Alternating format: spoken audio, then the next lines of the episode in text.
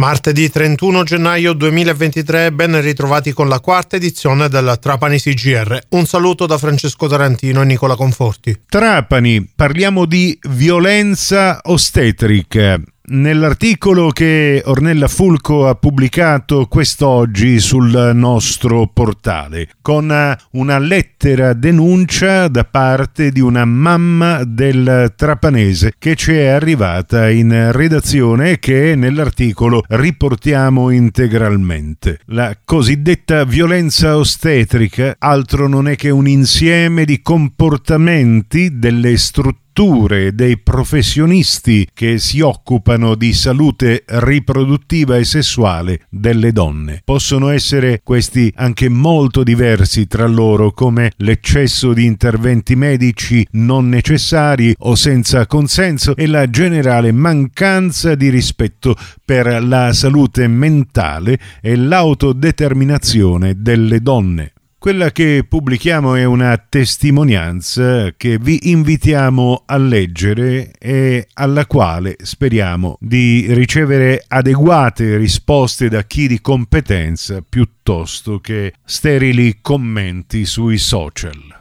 Mazzara del Vallo. E di oggi la protesta ufficiale dell'associazione panificatori I Fornarini non si può produrre pane fresco né vendere pane surgelato la domenica e nei giorni festivi. Le autorità competenti controllino il rispetto della legge. Continua la battaglia a tutela dei diritti e della dignità degli operatori del settore panificazione perché solo con eh, il rispetto del tassativo divieto di panificazione domenicale e nei giorni festivi permette ai lavoratori titolari e dipendenti il riposo necessario almeno un giorno a settimana e la cura della propria famiglia.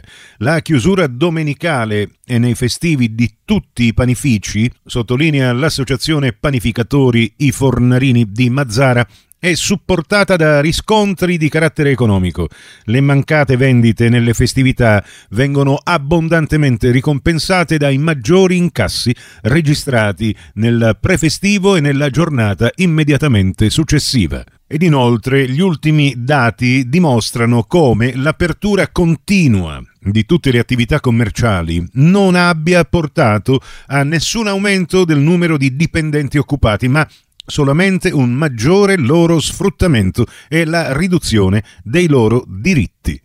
La provincia di Trapani è stata rappresentata da 13 sindaci del comune del comprensorio alla presentazione che si è tenuta ieri alla Nuvola, centro congressi di Roma, del progetto di Poste Italiane Polis, Casa dei Servizi Digitali.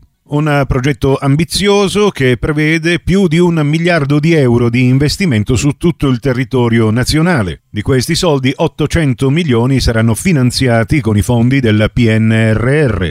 All'incontro romano hanno preso parte 5.000 sindaci di comuni con meno di 15.000 abitanti. Polis è un progetto che faciliterà l'accesso ai servizi digitali della pubblica amministrazione attraverso l'istituzione di uno sportello unico gestito da Poste e attraverso la realizzazione di una rete di co-working con 250 sedi e potrà fornire Servizi come la richiesta di carta di identità elettronica fino al passaporto a certificati anagrafici, ma anche il rilascio di duplicati di patente o ISEE. Con questa notizia concludiamo la nostra quarta edizione del Trapani CGR. In studio Francesco Tarantino e Nicola Conforti. Grazie a tutti per l'ascolto. A risentirci più tardi.